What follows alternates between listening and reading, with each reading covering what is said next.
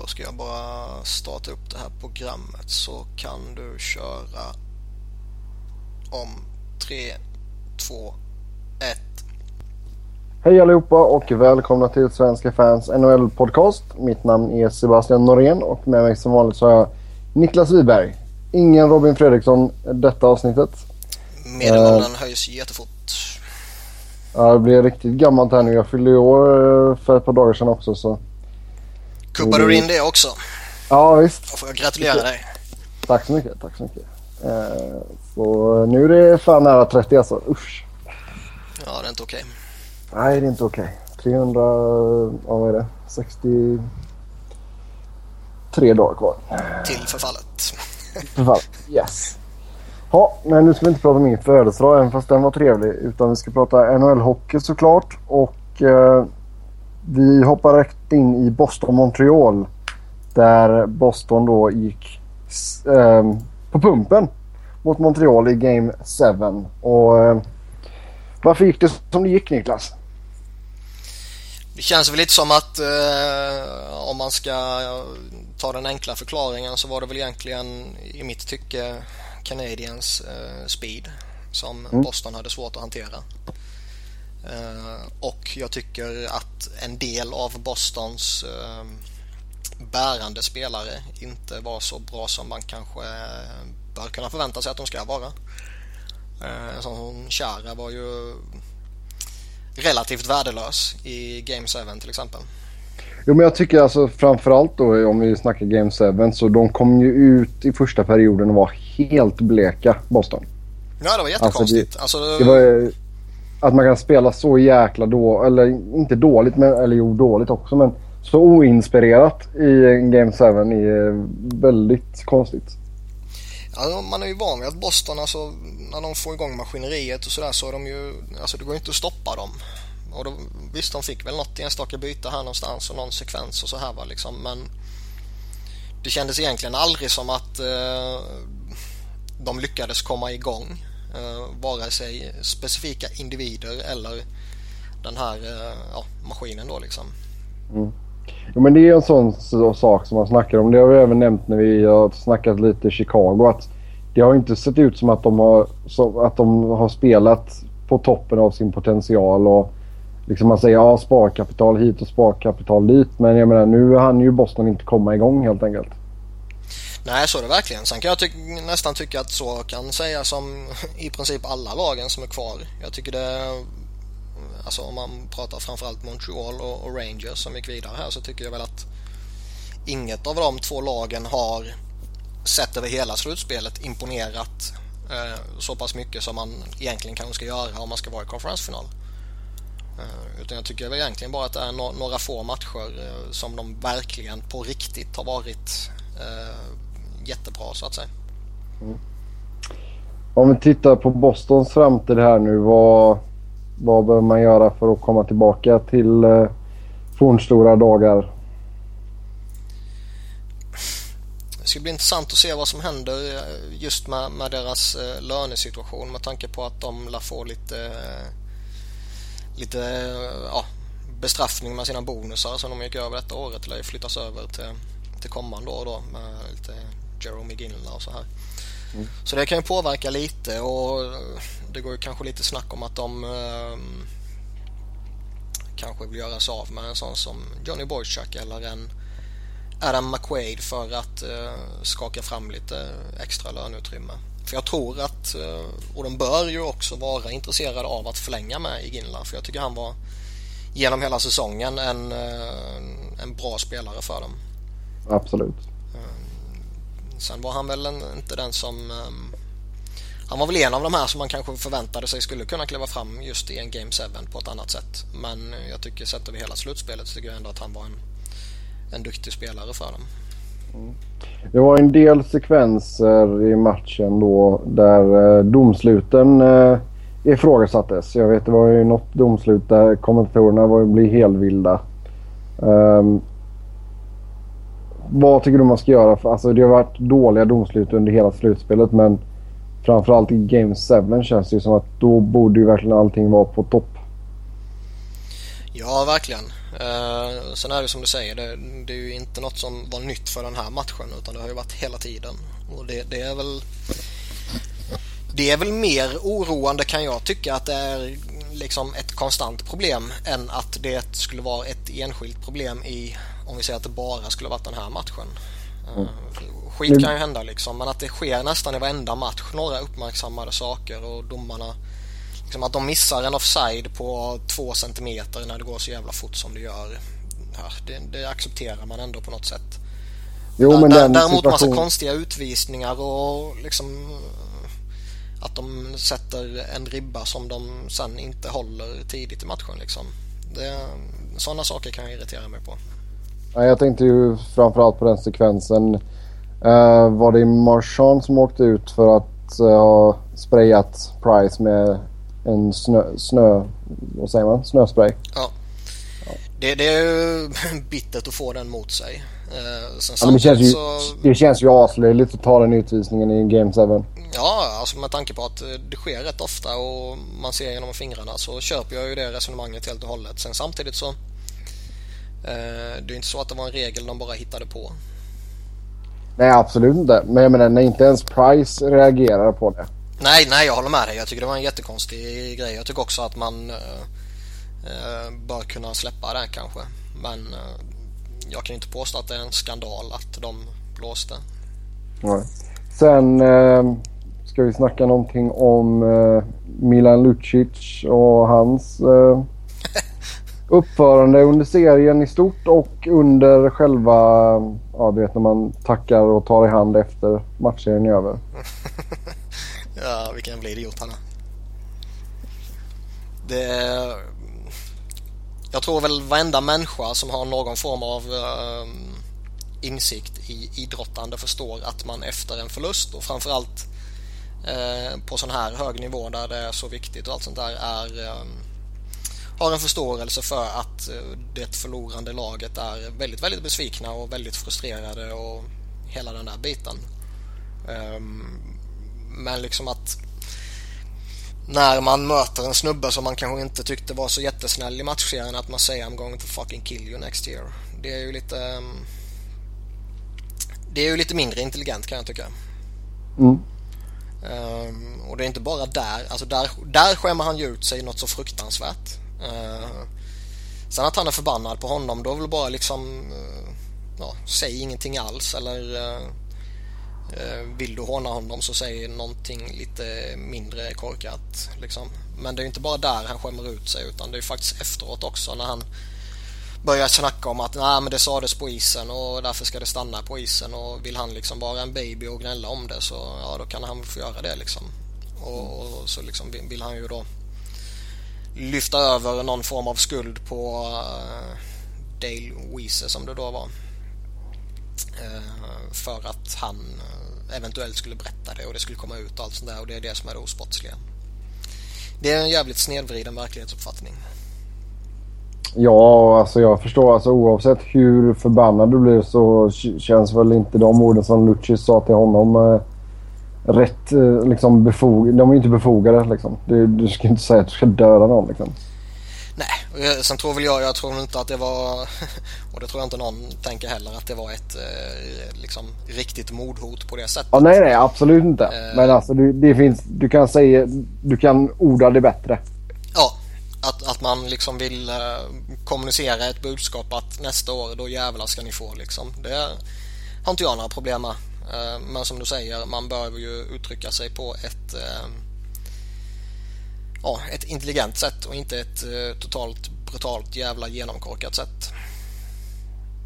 Mm. Tyvärr är det inte första gången som han visar att han har en konstig verklighetsuppfattning och världsbild och allt sånt här. Nej absolut inte. Jag bara titta alltså, på när han försökte kastrera Danny DeCaser liksom. Nej men alltså det, det är tråkigt för när han, när han håller sig på rätt sida gränsen så är det en väldigt eh, sevärd spelare. Ja, men det är kanske ligans bästa powerforward i, i det gamla klassiska begreppet vad en powerforward eh, skulle vara. Det finns ju extremt få sådana kvar och han är ju definitivt en av dem. Sen är det ju en, en jävla idiot på väldigt många sätt. Det har han ju visat gång på gång på gång. Mm. Um, Och det är tråkigt för jag menar det är väl som vi sagt någon gång tidigare när det är något sånt här att det är ju en sak om det är någon jävla nobody som har gjort 23 eh, matcher och snittar 2,5 minuts istid per match liksom. Eh, mm.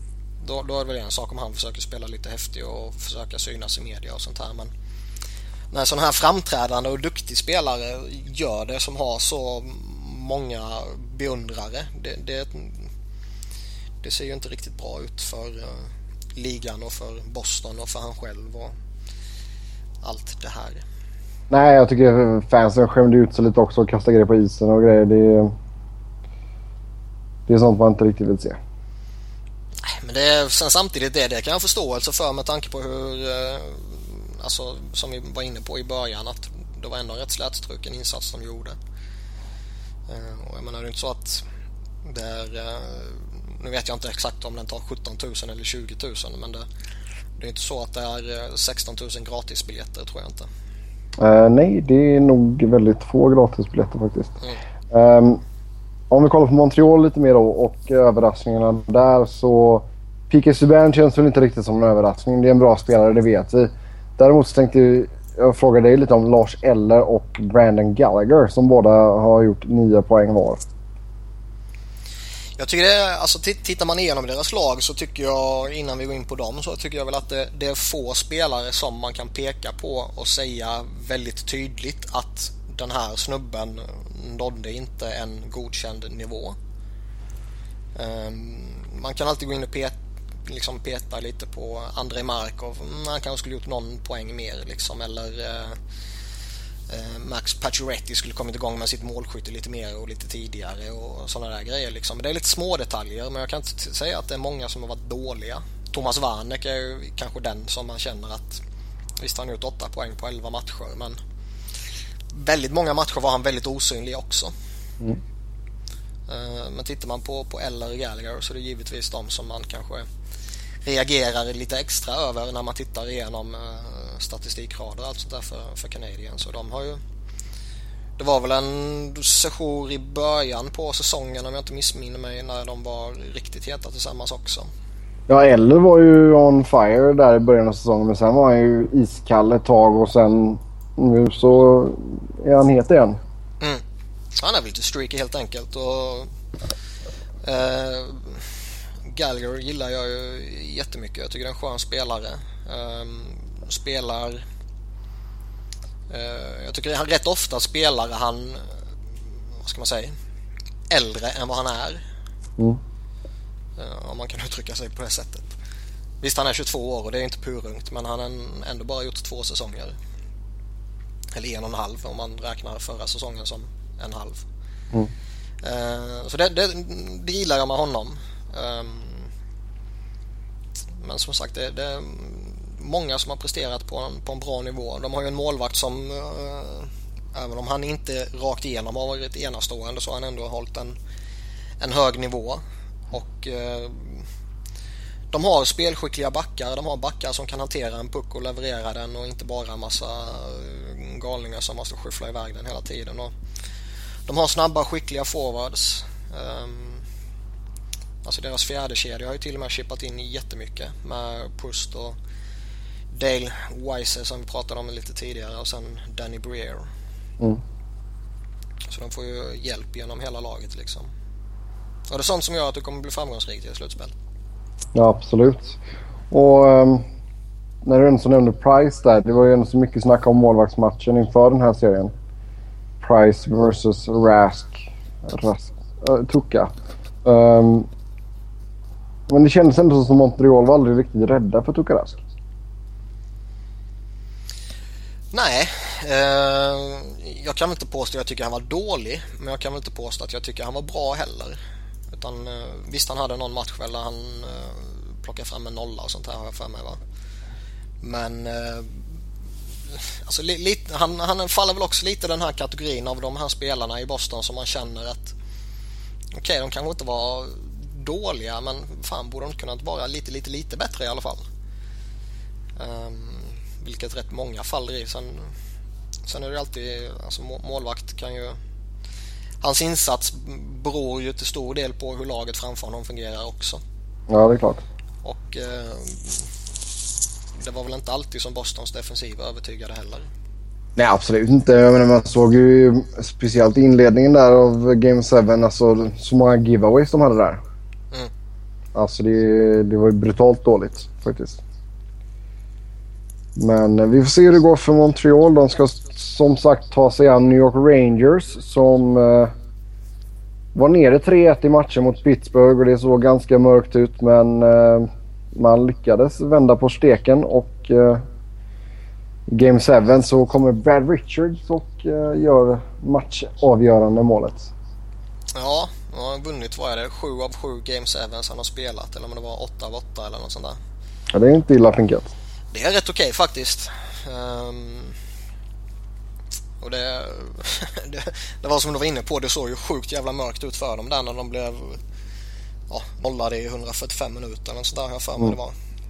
Um, och liksom hade ett powerplay som gick eh, 0 av 36 eller något sånt där tror jag det var innan ja. de mätade så småningom. Och nu är vi i och för sig kanske powerplay lite, lite överskattat just i ett slutspel. För tittar man på de lagen som har bäst powerplay så är det nästan bara de lagen som har åkt ut. Det är Philadelphia, det är Tampa Bay, det är eh, Boston och sen kommer Montreal och sen är det Columbus liksom. Så topp fem och mm. fyra lagen åkt ut.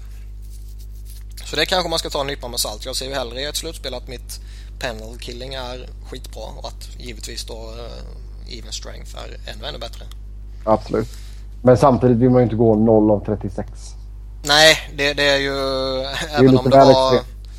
Ja, man hittade ju någon sån här statistik på att eh, liksom när eh, Anaheim vann så gick de också 0 av 35 liksom under en session och sen var det något liknande lag som också hade vunnit som de hittade en sån så liksom så var det lite man hittar något hopp i det där men givetvis vill man inte gå så länge utan att, att näta i powerplay. Framförallt ska man inte göra det med tanke på vilka namn de har i sin laguppställning.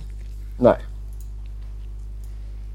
Nej, om vi tittar på några av de här namnen då. Eh, uh, Brad Richards är självklart ett av dem och mycket snack om att han skulle bli utköpt i sommar. Uh, tror vi fortfarande att det kommer hända? Alltså tittar man, jag, tror, jag tycker fortfarande att kontraktet är ett uh, ett kontrakt som i dagsläget inte är några problem. För i dagsläget är han fortfarande en, en center som är, eller om man vill göra honom som winger, en spelare som är ja, han liksom, det, det, är inget problem att han ligger på det kontraktet i dagsläget. Um, däremot hoppa fram i tiden i en 3-4 år då är jag ju rätt så övertygad om att han kommer vara väldigt, väldigt uh, mycket sämre. Snubben är trots allt 34 bast redan. Mm. Så det, det, är väl där problemet ligger. Problemet ligger inte idag utan problemet ligger om några år. Och då är frågan om vill man ta den redan nu eller vill man avvakta och se vad som händer och liksom, ja men det problemet oroar vi över så när det problemet kommer. Men tittar man på insatserna i slutspelet hittills, om man leker med tanken att okej, okay, de kommer köpa ut en spelare. Då är det faktiskt Rick Nash de ska köpa ut. Ja, Nash har jag verkligen inte övertygat i slutspelet och det spär ju på myten om att han inte är en bra slutspelsspelare heller. Nej men verkligen. Alltså snubben, visst han har haft situationer där han har eh, liksom sett helt fantastisk ut. Jag kommer ihåg det var någon match mot Philadelphia mm, där han varit eh, mer eller mindre värdelös i 58 minuter och sen hade han sista en och en halv minuterna liksom var han tokdominant och kunde göra vad fan han ville liksom. Eh, så han har haft lite sådana sekvenser där han ändå har hittat på jävligt bra och jag tycker ändå han har varit Eh, liksom hans tvåvägsspel och defensiv och allt sånt här har ändå funkat bra liksom. Men det är ändå en snubbe som eh, eh, om man tittar på det som kanske är ja, man ska värdera allra mest när man pratar om en snubbe som ligger på strax under 8 miljoner i capita så är det ändå bara fem assist han har gjort. Han har inte nätat ens. Och slår man ut det på hela hans karriär så är det liksom två mål på 30 slutspelsmatcher. Mm. Det är också lite, lite mindre sexigt. Jaha, det, så det, är klart, det är klart att liksom, det, det, är inte bara att han uh, haft lite oflyt och hamnat i en formsvacka när det är slutspel eller att han uh, spelat halvskadad och bla bla bla liksom. Utan det är, jag ser det som ett tydligt mönster. Mm, om vi tittar på Pittsburgh då så uh,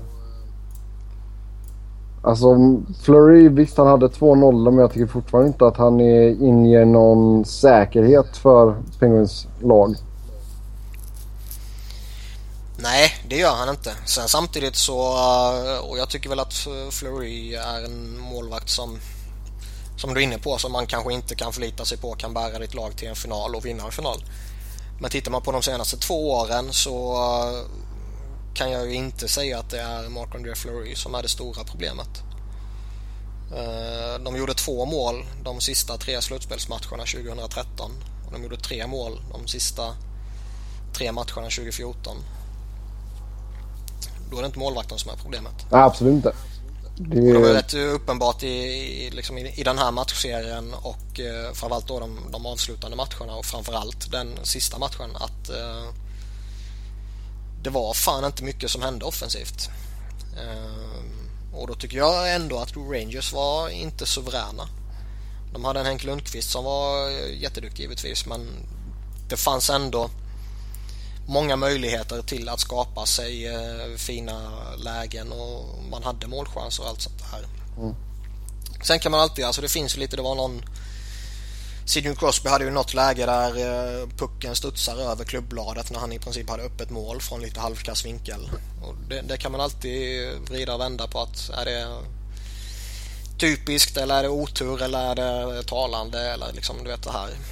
Eh, men det fanns ändå väldigt många målchanser för dem och eh, de utnyttjade inte. De, jag tycker också att de spelade med en en, eh, alltså vi var inne lite på Boston tidigare, att de var lite passiva och inte liksom kom med den här anstormningen. Jag tycker samma sak med Pittsburgh. Jag tycker inte de spelar med samma desperation som eh, många andra lag gör i en Game 7. Nej. Men alltså om vi tittar på den Billsma, alltså är det, är det dags för Pittsburgh att säga tack och adjö till, till coach Billsma? Mm, tycker jag. Uh, han är ju en, uh, en coach som det verkligen känns att uh, man antingen tycker är skitbra och en av de bästa i, i, ligan eller så tycker man att han är kass. Och jag personligen tillhör väl den, den andra kategorin. baserat på det skulle jag givetvis jättegärna se att han fortsätter. Med tanke på att jag tycker det är trevligt när Pittsburgh går lite halvdåligt. Mm. Vilket jag tycker att eh, en torsk i eh, andra rundan är för ett lag som är byggt med Crosby Malkin. Frågan är också nu hur ska man... Alltså, säg att man eh, skickar iväg Bylsma. Man, man har en hel del kontrakt som är utgående men man har en sjuhelsikes massa pengar redan eh, upptagna av Crosby, Malkin, Martin, Flurry, Letang. Uh, vi snackade om det för några program sen att man, ja, man har typ så 16 miljoner dollar att leka med ungefär. Mm. Och uh, det ska signas mer eller mindre en hel, helt ny bottom 6. Så är det ju. Och det är några sådana här, en uh, Jussi Jokinen till exempel och en Brandon Sutter som ändå liksom är, är spelare som jag tycker det här slutspelet har varit duktiga. Mm. Ja, och Matt Niskanens kontrakt går ut också. Ja, han kommer nog ha problem att behålla det rent spontant. Även om jag tror de kommer försöka väldigt, väldigt hårt för att lösa det. Jag ser bara inte liksom, jag, jag kan förstå ifall de, jag förstår att de vill ha kvar honom men jag ser bara inte rent matematiskt hur de ska lyckas klämma in det. Nej, då måste de ju skeppa ut något annat givetvis. Ja. Um, det spekuleras ju fram och tillbaka och det har till och med liksom nämnts att okej, okay, ska det kanske inte läge att skeppa Malken nu liksom och börja bygga något nytt med den eh, enorma eh, eller det enorma utbytet man skulle få. Det tycker jag väl inte man ska göra utan jag tycker fortfarande har man en, en centeruppsättning där Crosby och Malkin eh, eh styr och ställer så ska du alltid kunna vara slagkraftigare liksom. Det, har du två sådana centrar så så kommer du alltid vara en contender. Ja, så det känns ju som att skulle man säga att man skulle signa Niskanen då mm, på något vänster så menar stommen känns väl helt okej. Okay. Alltså, som du säger Crosby, Malkin och sen Letang, Niskanen. Uh, men alltså Flurry, alltså det känns ju inte som att man borde satsa på en annan målvakt. Ja, jag, tror ju det finns eh, någon form av marknad för honom. Även om målvaktsmarknaden generellt känns eh, väldigt begränsad så tror jag ändå det finns rätt många lag som ser en potential i honom fortfarande. Eh, just det här att nej, men det kanske är ett miljöombyte han behöver. Han kanske behöver komma till ett lag som spelar på ett annat sätt. Och, mm. ja, du vet det där resonemanget. Så jag, jag tror fortfarande många lag som skulle vilja ta honom och, och försöka få igång honom igen. Vancouver kanske? Ja. Uh, varför inte? Um, sen samtidigt så, ja. Uh, man måste ändå ha in en målvakt för, om man skeppar honom. Så jag menar, där, där tror jag inte man kommer lösa några jättegrejer rent lönetaksmässigt. Utan vill man skaka fram lite löneutrymme så är det i så fall kanske en James Neal eller kanske en uh, Chris Letang till och med som man bör uh, överväga i så fall. Mm. Ja, Letang skulle det väl också finnas en väldigt stor marknad för antar jag. Det tror jag. Även, även om jag tror att en del lag kommer vara lite suspekta till honom nu efter det här med, med stroken och allt sånt där. Um, för det är ändå ett, eh, ett saftigt kontrakt som börjar kicka in nu. Ja, det är klart. Och han har alltid varit lite... Ja, han har blivit bättre defensivt även om han fortfarande är lite suspekt där. Um, och ja, 7 miljoner det är väl vad en första back kostar liksom på, på dagens marknad. Så kontraktet är ju inte orimligt men sen samtidigt finns det ändå lite, lite frågetecken kring det. Uh, James Neal, man behöver fortfarande skickliga wingers. Uh, vill man verkligen offra honom framförallt med tanke på att man har sett vilken fantastisk kemi han och Malkin kan ha. Men sen samtidigt så var han totalt osynlig i slutspelet också. Mm. Ehm, men mycket mer alternativ för att kunna skaka fram lite lön ser jag väl inte att, att man har egentligen. Det känns som att det är mycket, mycket frågor kring eh, Penguins och så störst... Det kommer bli jätterolig sommar. Ja, men jag tror den största frågan är väl just det om Bylsma där. För det, det lär ju nog påverka en hel del. För jag menar, kommer in en ny tränare då, då kan det nog hända mer grejer än om Bylsma sitter kvar. Mm. Det skulle bli spännande att se vad som händer med en sån som Trots. Som ju har lite kopplingar med Ray Shero som ju var i Nashville innan han gick till Pittsburgh. Mm. Och eh, det skulle kunna vara en intressant eh, coach att få in. Det börjar ju gnällas lite kring Bylsma också. Det sägs att eh, spelarna inte är så jätteglada i honom längre och kommer till och med lite mm, nu när Pittsburgh blir utslagna lite passande rapporter om att eh, Team USAs spelare efter OS inte var jättenöjda med honom heller och sådana här liksom. Mm, lite, ja, det börjar gnällas lite. Mm. Ja, vi får se vad som händer. Eh, vi går vidare till eh, västra konferensen och Chicago slog ut Minnesota 4-2 matcher. Och att det tog så pass många matcher ändå för Chicago. Ja, om du har ett gott minne så kommer du ihåg att jag sa att Chicago skulle vinna efter sex matcher. Ja, just det. det var Robin sa 4-0, jag sa 4-1 och du sa 4-2. Ja. Sen sa jag Rangers efter sju. Sen sa jag i och för sig Boston efter fem. Där hade jag ju lite fel. Ja, jag sa Boston efter sju och jag sa Rangers efter sju. Så. Uh, Anaheim efter sex sa jag sen. Alltså Kings efter sex, så där har vi båda fel. Uh, men uh, tillbaka till Chicago Minnesota. Um, som sagt, inte jätteövertygande spel av Chicago ändå. Nej, men det är lite som jag var inne på tidigare. Liksom att det, det är inte många lag som ändå genomgående har övertygat rakt igenom så att säga. Um, Chicago känns det väl på något sätt som att de har gjort vad som krävs. Ja. Och de har ändå den, den stommen de har är ju en fantastisk stomme och så länge den stommen eh, spelar på det sättet som, som de kan spela på så kommer de alltid vara slagkraftiga. Och kan man få en sån som Brian Bickel att eh, när det vankar slutspel så blir han ju en helt annan spelare för han var ju pissdålig under slut, eller grundserien. Ja.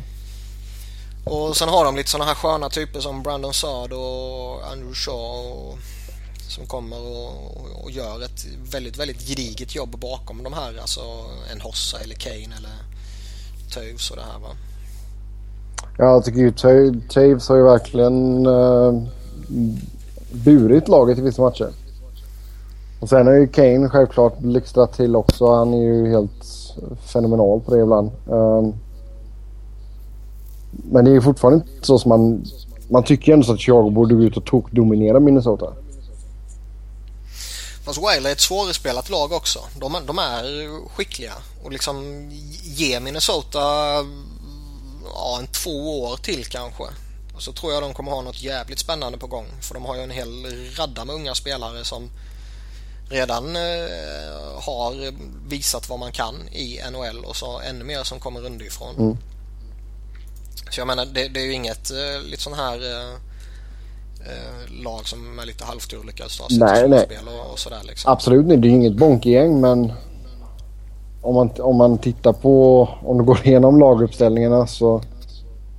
Nej det är klart det är, det är skillnad och, och, och, så va. Sen är det är svårare än, än, vad man kanske känner att, att vinna i slutspelet. Det, det finns ju en anledning till att det är få matchserier som slutar 4-0. Mm. Det hoppas jag Robin lyssnar på. ja, bra, fick du in den också. Ja, det var väl planerat. Ja. Nej, nej men så liksom... Eh, jag, jag skulle vilja säga att Minnesota är... De är på rätt väg i sin utveckling men de har inte kommit tillräckligt långt. Eh, alltså ta en sån som Charlie Coyle eller Mikael Granlund eller eh, Jonas Brodin. Eh, vad har vi mer? Eric Haula. Ja, uh, Som varit fantastiskt rolig att titta på liksom. Ja. Och sen en drös unga snubbar till. Alltså, de har ju något jävligt roligt på gång. Absolut. Och kan de hålla de här eh, Parisi och Suder och Koivu och Paminville och de här liksom igång i några år till på, på hög nivå. Så mm, då kommer det bli eh, jävligt intressant. Jo men jag tror att kan man bara få eh, fason på målvaktssituationen. Man har haft jävla otur ändå får man ju säga. Ehm, med Hardings sjukdom och Bäckströms skada och sen blev Kempe skadad och man blev tvungen att ta in Burskalov och. Nej det har varit en jävla cirkus. Ja, så kan man, kan man få lite stabilitet på den fronten så då är mycket vunnet självklart och sen tror jag Mikael Granlund kommer bli alltså han kan bli riktigt, riktigt bra. Ja, stundtals var han helt fantastisk i det här slutspelet ja. I båda matchserierna. Eh, sen är det väl som, som de flesta unga spelare att han, han kan också falla bort. Men så är det ju. Det, det, liksom, det kan man inte kritisera honom för, ja. tycker inte jag. Nej, nej, men han är ju en riktig trollgubbe alltså. Riktigt. Ja, ja. Mumin. Så jag, jag, tycker väl helt, jag tycker helt enkelt att eh, ja, Chicago är i grund och botten ett uh, mer homogent och uh, bättre lagbygge. Mm. Och givetvis med, med spetsspelare som både är bättre och framförallt är det lite fler än vad Minnesota hade. Ja, exakt. Nej, så jag tycker liksom är man Minnesota-fan så ska man ju inte... Man ska ju inte vara helt under isen alltså. Det, det ser ju som sagt lovande ut. Ja, ja, verkligen. De har något sjukt spännande på gång. Mm. Då eh, går vi över till Anaheim och Los Angeles. Och... Eh, ja, alltså nu blir det en Game 7 här också. Det har varit många Game 7s. Um, jag skoj. Mm, ja, ja, det är självklart roligt men väldigt nervöst för oss som håller på Kings eller Ducks. Um, vi måste ju snacka lite Gibson alltså. Gibson kommer in som, ja, vad är han, 20 bast? Mm. 20-årig rookie, kastas in i ett slutspel och håller nollan första matchen. Ja, det där är en, en jävligt intressant situation. Alltså å ena sidan så är det ju inte ett dugg förtroendeingivande att snurra målvakter som Anaheim har gjort. Eh, med den jävla cirkusen som det innebär. Å andra sidan så kan man ju inte ifrågasätta beslutet efter att han går in och håller nollan. Nej absolut inte. Sen blev And Andersen blev skadad och det var ju därför Jo, det var, visst, men jag menar det var inte eh, bara på grund av skadan som de har bytt målvakter tidigare. Ja, nej, nej, absolut inte. Det men det visar väl också alltså det visar ju på att Hiller, Hiller kommer ju försvinna efter, efter denna säsongen. Ja. Och Gib- Jag, jag kan inte se någon annan Nej, situation. och Gibson och Andersen är ju framtiden och alltså hur mycket man än gillar Andersen och det han gjorde när han kom in så känns väl ändå så Gibson som snäppet vassare just nu i alla fall. Ja, så är det. Eh, sen kan man väl eh, enligt mig i alla fall inte räkna med att en så pass ung och oerfaren målvakt ska kunna hålla en hel säsong. Så man behöver ju en, eh, en målvakt jämte honom eller bakom honom, hur man nu ser på saken, som eh, man vet att man kan lita på. Men jag tror ändå att det kommer vara en 1A och 1B. De kommer mer eller mindre stå 50% var. Det tror jag med. Men, men jag menar liksom mer att eh, är Andersen verkligen den här eh, snubben som man litar på? Ja, det tycker jag. Eller alltså det är bara vad jag tycker. Jag tycker han har spelat riktigt bra. Sen är det klart att alla målvakter har dåliga matcher liksom. Nej, jag, nej jag, jag lutar väl också mot att eh, det är ett par som bör kunna fungera liksom. Men vad har han gjort? En, eh, är det 30 matcher han har Ja, ja. i NHL? Det är klart att det inte är... Det är ju samma sak som situationen i Vancouver nu om de kör Läck och Markström. Alltså det är ju inte många matcher de har ihop heller liksom. Nej. Så... eh, Så jag, jag, jag säger inte det är fel att, att satsa på det men det är ändå lite det är ett chanstagande. Absolut, det är det. Men eh, sen får vi se. Alltså de, de, kan, de kanske tar in någon annan veteran under Free Agency nu. Det vet man ju aldrig. Eh, men... Eh, ja, alltså den här Game 7. Jag vågar inte ens tippa den. Alltså det är... Vi kan väl säga det också att eh, anledningen till att vi spelar in eh, innan den här Game 7 är eh, rent eh, schemamässigt. Ja. Vi fick inte ihop det på annat sätt nej. alla tre. Så eh, vi kan, ska vi spela in två segment. Ett där Anaheim vinner och ett där Kings vinner. Eller hur? Nej men alltså vi, alltså vi snackar bara lite kort om den här matchen. Um, jag tycker ändå så Kings har spelat upp sig rejält de, de två, två sista matcherna. Och... Alltså det, det, det har gått väldigt fram och tillbaka. Jag tycker vissa matcher har Anaheim varit helt klart bättre och andra matcher har LA varit helt klart bättre. Uh, Getzlaff har ju varit fenomenal under hela slutspelet. Jag Uh, måste skära i hjärtat på det. Ja, det- Fan vad det skär i Nej, hjärtat. men alltså, det, det, han är ingen dålig hockeyspelare. Jag har alltid tyckt att han är en bra hockeyspelare men han har varit så jäkla gnällig. Han har, han har skärpt till sig lite. Det har han faktiskt gjort. Jag tycker Corey Perry har ju varit mycket värre än Getzlaff detta slutspelet. ja. Ehm, så eh, ja, jag får, jag får väl börja omvärdera min uh, gnällighetssyn av Getzlaff. Han har faktiskt skärpt till sig rejält. Um, men och sen i Kings så jag menar Gabrik har ju kommit in och pissat in mål och Kopitar har sett väldigt fräsch ut och jag menar Justin Williams är alltid rolig att kolla på i slutspel och det... Jag tycker nästan det har varit bättre när de har spelat Gaborik, Kopitar och Williams än Gaborik, Kopitar och Brown. Jag tycker alltså... Brown kändes det lite som att han uh, kunde varit på gång ju. Han hade ju en sekvens i om det typ var match 4, 5 och 6 eller något sånt här mot Sharks där han gjorde lite assist och så, så fick han in en pyts i tom kassa och lite sånt här. Då kändes det ändå som att nah, men han kan, kan vara på gång lite nu men sen tycker jag att det har inte hänt mycket efter det. Nej. Nej men det är, det är ju som vi har pratat om tidigare att det är en kille som har spelat för stort för sin kropp och att ja, det har slitit på honom. Han är sleten helt enkelt.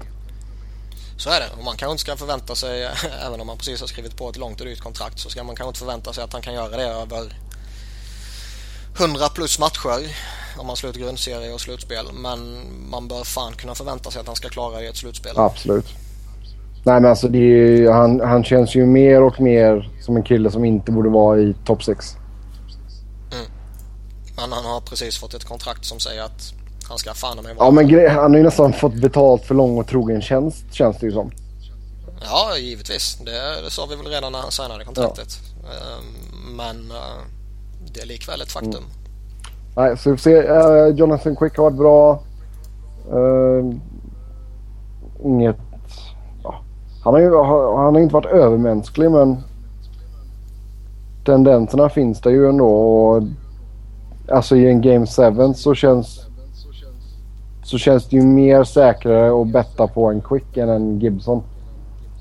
Ja, alltså Quick vet man ju nästan alltid att han kommer eh, vara bra och man vet att det finns en, en väldigt stor sannolikhet för att han kommer vara väldigt, väldigt bra till och med. Nej men alltså så, så länge som man håller nere siffrorna så ger jag ju fördelen till Kings. Mm, det håller jag med om. Där är väl sen, där är ju lite intressant då med att man har tappat både Robin Regier och Willie Mitchell. Mm. Det är ju... Ja, alltså Regier gör väl inte jättemycket men Mitchell känns ju. Nej jag håller med. Regier har väl varit sådär men jag menar det är ändå en spelare som är ordinarie och som har varit med och hela den här grejen. Och, uh, så jag menar tappa två sådana. Det, det, det, det, kan ändå vara kännbart. Ja absolut. Jag menar liksom... O, oavsett vilken, vilket djup du har i din backbesättning. Mm. Ja djupet är väl helt okej. Okay. Jag menar jag tycker inte Jeff Schultz har gjort bort sig direkt men det är klart att det känns mycket stabilare att ha Mitchell och Regier i line-upen. Men uh, ja, vi får se. Beroende på när ni lyssnar på detta så kanske Game 7 redan är över. Och Kings vann, och, och Kings vann med 2-1. Uh, Nej, vi får se. Niklas, vad, vad, tror du? Tror du Dags kniper detta? Um, ja. Eh, och det säger jag inte bara för att jag vill rädda nej, Även om det är till viss del alltså. Eh, men nej, jag, jag, jag, nej, det känns som dags här. Lite, lite, lite hetare för tillfället. Mm. Ja, jag tror ju självklart på LA. Eh, föga förvånande. Nej, jag, jag, det känns bara som att de har varit där förr och de vet vad som krävs och rutinen kommer fälla avgörande här. Ja, jag menar det, det, är inte, det är inte så att jag tycker det är solklar fördel Anaheim. Det är ju CP-tajt. Mm. Ja, jag menar hade... Men jag, men jag tippade Anaheim inför ja. matchen. Jag får stå Och sen liksom, hade det varit mot ett lag som har vettigare, alltså nu ska jag inte klanka ner på Ducks fans. Men det kommer vara väldigt mycket Kings-fans i Honda Center. Så eh, jag tror inte direkt att det kommer vara som att spela en match 7 i i Madison Square Garden eller Bell Center eller någonting. Um, Nej, vad fan de gick in och tog två raka i match 1 och 2 ju. Så jag menar, ja. De har visat att de utan problem kan vinna där. Mm, ja, vi får se. Eh, oerhört nervöst och spännande. Konferensfinalerna då lite kort. Eh, Rangers mot Montreal som sagt. Och eh, Niklas, vad talar för att Rangers tar sig till Stanley Cup-final? Eh, ja, jag tycker de har den bättre målvakten. Eh, jag tycker Henke Lundqvist har varit bra i det här slutspelet även om han givetvis också har haft lite äh, lite ja, någon match här och där där han inte varit jättehet. Mm. Kan jag du nämna hans att... siffror lite snabbt eller? Har du dem framför dig? Mm, nej, han har ett goal against average på 1,99 och en räddningsprocent på 93,1. Men jag tycker han har, han har varit eh, generellt uh, väldigt mm. duktig. Uh, och där, ja, det är givetvis ingen kritik mot Carey Price. Han har varit jätteduktig men jag tycker Henke har varit lite, lite, lite hetare. Det känns också lite som att nu att Ryan McDonough och Dan Girardi börjar se lite hetare ut än vad de gjorde i, i matchserien mot Philadelphia. Mm. de var bra mot Flyers men jag tycker inte de var så bra som de brukar vara. Framförallt inte McDonough. Och han är ju tokviktig för dem. Uh, Mark Stahl, Anton Strålman spelar ju ett fantastiskt uh, spel för tillfället. Uh, så kan de ha den topp fyra och sen en John Moore och, och Kevin Klein som ändå gör det bra i tredje paret så har de ju en, en väldigt pålitlig backbesättning. Ja, och sen framåt? Men det är lite spännande där ändå jag tycker deras fjärde kedja med framförallt då Moore och Boyle har eh, genom hela slutspelet varit en fjärde kedja som man kan lita på. Eh, inte bara det att de kan gå in och, och spela 0-0 och, och, grisa och, och liksom dumpa och jaga och så här utan de har faktiskt gjort viktiga mål också. Eh, sen är det väl lite de här stora namnen, alltså Martin Saint-Louis. Ska man vara jävligt stygg mot honom så kan man ju säga att han uh, har fått en anledning till att vara dålig. vilket han till och från har varit under hela slutspelet egentligen och hela tiden i Rangers. Han har ju jättemycket kvar att ge tycker jag. Ja absolut, men jag tänkte komma till det. Alltså hans morsa gick ju bort. Uh, och... och det, var det, det var det jag menar. Ska man vara jävligt stygg ja. och jävligt okänslig så kan man ju säga att okej okay, nu, nu finns det en anledning till att han är dålig. Det kanske det inte fanns tidigare. Nej, alltså, men jag tänkte kanske om hon har varit sjuk så har det varit någonting han har gått och tänkt på och så har han inte kunnat koncentrera sig riktigt på spelet. Jag ska villigt säga att jag är inte så pass insatt i uh, den situationen. Men... Jag tror inte hon dog. Hon dog väl inte plötsligt ja. va? Jag sa för mig att hon var sjuk. Jag är inte helt säker. Ni får gärna komma med info om det i kommentarerna om ni vet mer om detta. Men uh, jag, jag tror St. Louis, St. Louis spel kommer nog höja sig nu i konferensfinalen tror jag.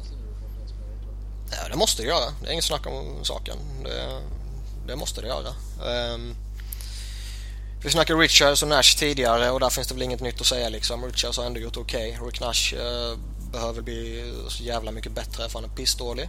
Ja, det kommer, det kommer inte hända. Sen har de lite sådana här... Eh... Nej, det tror inte jag heller kommer hända, men det måste hända. Sen har de lite sådana här, så jag tycker de har fått en, eh, en skjuts i, i rätt riktning efter att eh, Chris Kreider kom tillbaka. Jag tycker han har varit bra. Um, Hagelin och Stefan och Benoit Poirot som har varit eh, duktig och givetvis den lilla norska hobbiten har ju varit bra.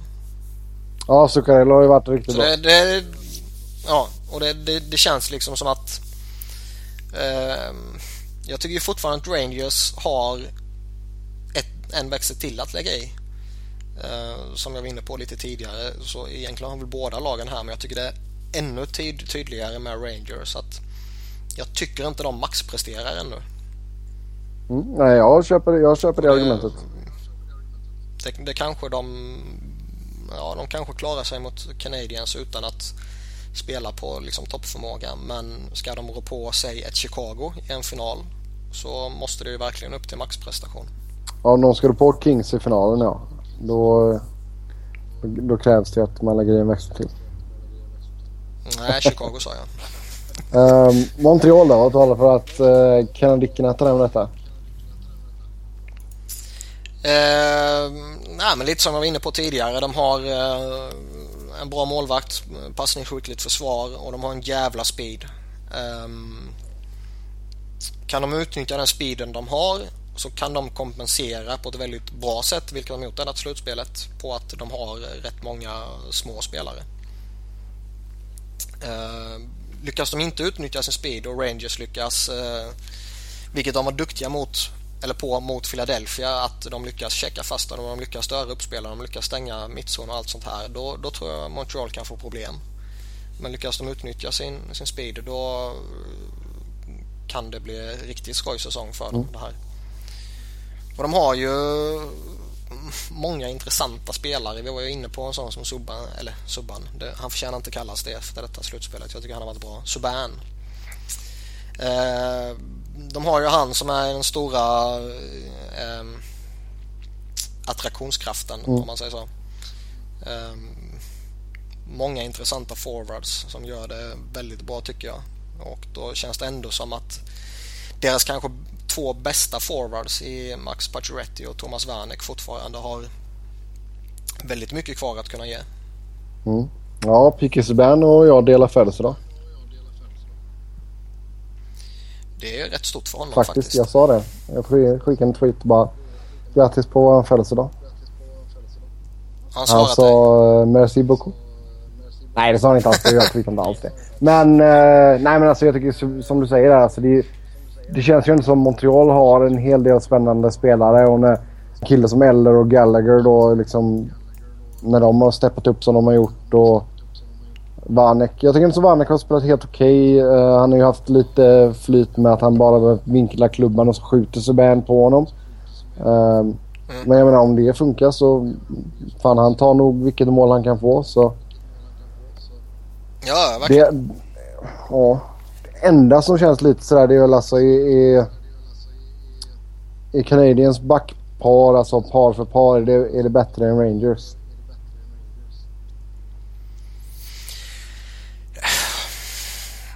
Jag skulle vilja säga att eh, jag är väldigt nöjd med Canadiens backar. Jag tycker de genom hela slutspelet har varit, eh, eh varit bra. De har ju kanske ett av de största fynden i sin backbesättning om man tittar på vilka trader som genomfördes inför eh, trade deadline i mm. Mike Weaver som de inte gav någonting för i princip och som har varit jättebra. Eh, så det, där ser jag väl inte att det finns några sådana jätteproblem. Markov och Subban och Gorgres och Jemelin är ändå en, eh, en topp 4 som jag tycker är mm, liksom jämnbördig med eh, Rangers. Sen finns det ju lite som du, du var inne på lite med sparkapital och allt sånt här i, i Rangers backbesättning och just med McDonough då. Uh, han kan ju vara en av ligans absolut bästa backar. Det har han inte varit Nej. hittills. Troligtvis då på grund av sina ja. axelproblem. Um, men börjar det släppa lite så kan han ju dominera den här mm. matchen. Mm, ja, det blir kul att se Picky Subban mot Lundqvist också. Det kan nog bli många bomber från blålinjen där. Så eh, får hoppas att Lunkan har... Vad, vad gör man med målvaktshandsken? Det är ju inte som i baseball att man oljar den eller någonting. Alla målvakter är jävligt märkliga så han kanske oljar in den på något sätt också. ja, vi får se. Hur uh, tror du att detta går då? Uh, jag säger uh, Montreal efter sex matcher. Mm, ja, Rangers efter sju.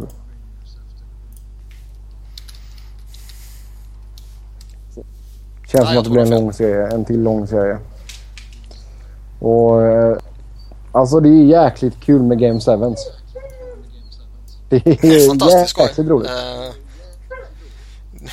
det, det, är ju jävligt... Det, det, är alltid underhållande och skoj och charmigt och allt sånt här. Men att kunna titta på en Game 7 där ditt eget lag inte spelar är ju bara ren ja. underhållning. Spelar ditt eget lag så sitter man ju och våndas och plågas också. Ja, och sen... Eh, kanske lite konstig fråga, men är, det, är detta rätt lag som är i konferensfinalen? Jag tycker väl fortfarande egentligen att Boston, om man tittar på hela säsongen och inkluderar grundserie och allt sånt här, att Boston är det bästa laget i, i uh, Eastern. Men uh, de blev utslagna av ett av det här laget. Så så sett så är det väl är det rätt lag mm. om man säger. Men ehm, jag tycker fortfarande Boston alltså blev, är det bästa laget. Men tror du att hypen kring Boston blev för mycket även för spelarna så att de kanske blev lite övermodiga?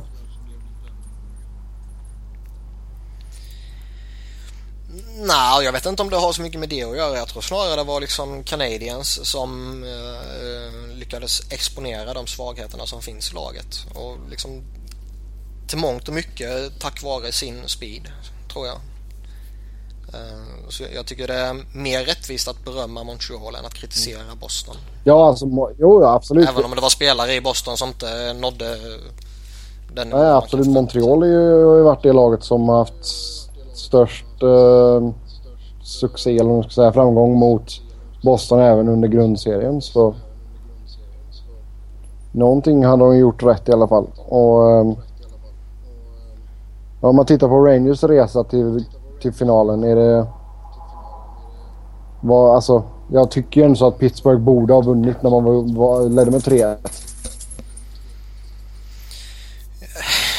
Ja, det är klart.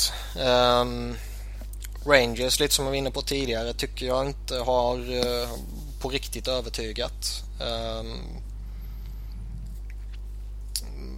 men, och det kan man se på två olika sätt. Antingen har motståndarna varit dåliga eller så har man gjort vad som behövs och inte mer. Och det kan man se som ett eh, styrkebesked. Mm. Nej, jag, jag missunnar inget av de här lagen. Att, uh, de har ändå vunnit flest matcher så det är klart att de ska vara i finalen. Men det, det känns som att de har haft lite flax också.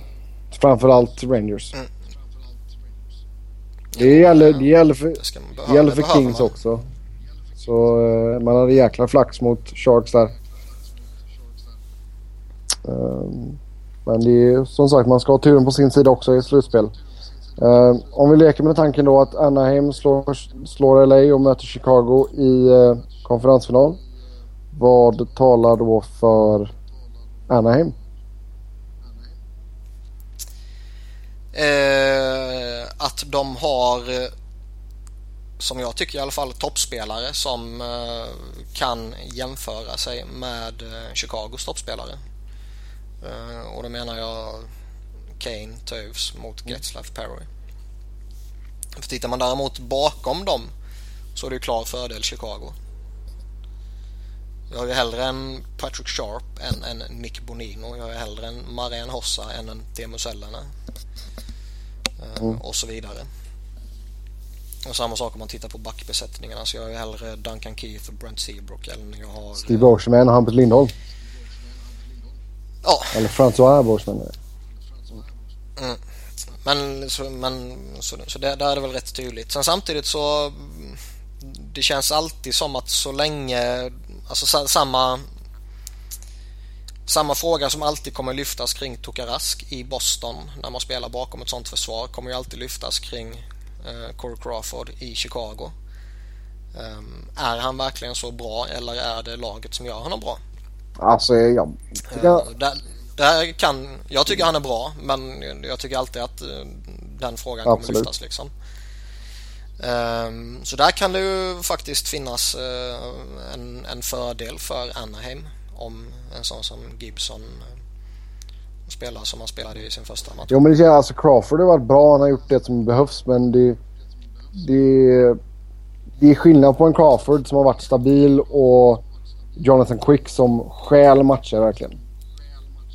Det är ju, ja, vi har ju inte sett Crawford stjäla matcher eller serier för den delen heller. Uh, men han behöver nej, inte exakt. göra det heller. Nej, men liksom, det såg vi ju när Chicago gick på pumpen mot Phoenix i slutspelet här om åren. Uh, då var det ju Smith som stal den serien mer eller mindre. Uh, så vi får se uh, om LA går vidare då. Vad talar för LA? Ja, du var ju inne på den största Jonathan punkten Quick. kanske. Det är väl mm. Jonathan Quick. Och sen eh, Kopitar. Nu tror jag väl att han har gått en match poänglös. Annars hade han en svit där han har gjort mm. poäng i alla matcher. Men nu tror jag det var för förra matchen där han bommade va? Ja. Det var något sånt i alla fall. Jag, jag tror han har bommat en match och det är ju lite skandalartat. Det är alldeles för dåligt. Mm. Ja, Nej, Nej han har varit riktigt bra. Samarbetet med Gabrik har ju varit kalas. Ja, Gabrick är ju, har ju visat sig vara en mm. jättesuccé. Där går man inte heller upp för allt för mycket. Nej, man undrar ju med tanke på hur han spelar nu så undrar man ju om Columbus sitter och tänker vad fan. ja, Kekalainen. Päivä saatana Berkilä. Mm. Jaha, nej just det. de, de räknade inte med att han skulle skriva, skriva på nytt där ändå. Så. Nej, nej och de kanske skulle fortfarande ja. gjort sig av med honom. Det är inte det jag menar men eh, visste man vilken hur det skulle bli så skulle man ju givetvis eh, förväntat sig Ja, mer, hade Gaborik eh, visat den här formen för Columbus i slutspelet så hade de nog skickat ut Pittsburgh där. Mm. Så ja, ja, vi får se. Eh, vad talar för Chicago då oavsett vem man får möta? Att de har en vinnarkultur, att de fortfarande har eh, en identisk stomme som har vunnit eh, de två tidigare gångerna. de har en, eller en, de har två av spelarna i ligan som verkligen kan visa vad clutch mm. innebär i, i Kane och då ju. De har ligans kanske bästa backpar, Keith Sheebrook. De har en gedigen backbesättning i övrigt. Och sen har de så otroligt många spelare som kan göra mål och vinna matcher. Det är ju inte bara Kane och Toews, även om det är de som man pratar jättemycket om. En sån som Marian Hossa som eh, inledningsvis såg lite sådär ut börjar ju samla på mm. sig lite poäng nu. Samma sak med Patrick Sharp. Han har också börjat sitta lite så här nu här och där. Även om man nog hade förväntat sig lite mer av honom också. Eh, så jag menar, de har ju fyra riktigt stora namn som kan hitta på riktigt stora saker och sen som jag var inne på lite tidigare, de har liksom en Bickel och en Brandon Saad och en Shaw och till och med Chris Verstiger mm. har ju ett mål nu. Ja. Så det... Jag, jag, tror de kommer vinna hela skiten nu när det blivit som det blivit. Mm, ja, vi får se. Um, vi ska inte ge några predictions i hur serien går med tanke på att vi inte vet vilka som möts sen. Men... Jag tror att Chicago vinner serien oavsett vilka de möter eftersom jag tror att de kommer ja, vinna. Jo, det, så mycket kan vi ju kan vi förstå. Men det beror på. Möter de LA så tror jag LA tar det. Möter de Anaheim så tror jag Chicago tar det. Um, jag skulle vilja säga att möter de LA så tror jag det kan bli en väldigt lång och väldigt tuff och väldigt mm. jobbig serie. Ja, sju matcher. Uh, medan jag tror att de, ja, medan jag tror att de kanske kan ha lite, lite mm. enklare mm. mot Anaheim. Ja, vi får se. Det är sjukt spännande i alla fall och uh, mycket hockey nu om man uh, räknar VM som hockey också. Ja, hockey är det väl. Sen är det väl en tråkig hockey. Ja, jag har faktiskt bara kollat några matcher. Jag såg Kanada-Frankrike. Väldigt roligt. Ja, det var det. Sen att Lettland går och slår i USA också. Det är inte trevligt. Um, mm. Nämns ingenting här bortom det kan jag säga. Utan det är full fokus på NHL-slutspelet. Och det, är, ja, det är så det ska, så vara. Det ska vara. Uh, vi återkommer i början av veckan med ett uh, till avsnitt när vi uh, har konferensfinalerna underväg eller on, underway som jag ville säga egentligen. Eh, som vanligt så vill ni snacka hockey så går det bra att göra det via Twitter. Mig hittar ni på @sebnoren och Niklas på Niklas Wiberg. Niklas med C och enkel V. Eller så kan ni lämna en kommentar i kommentarsfältet. Eller så kan ni, ja det kan ni även göra på iTunes. Du laddar ner podden via iTunes och lämna gärna eh, Betyg och kommentarer, alltid uppskattat. Eh, vi hörs igen i början av nästa vecka. Tills dess, ha det gott. Hej! Hej, hej!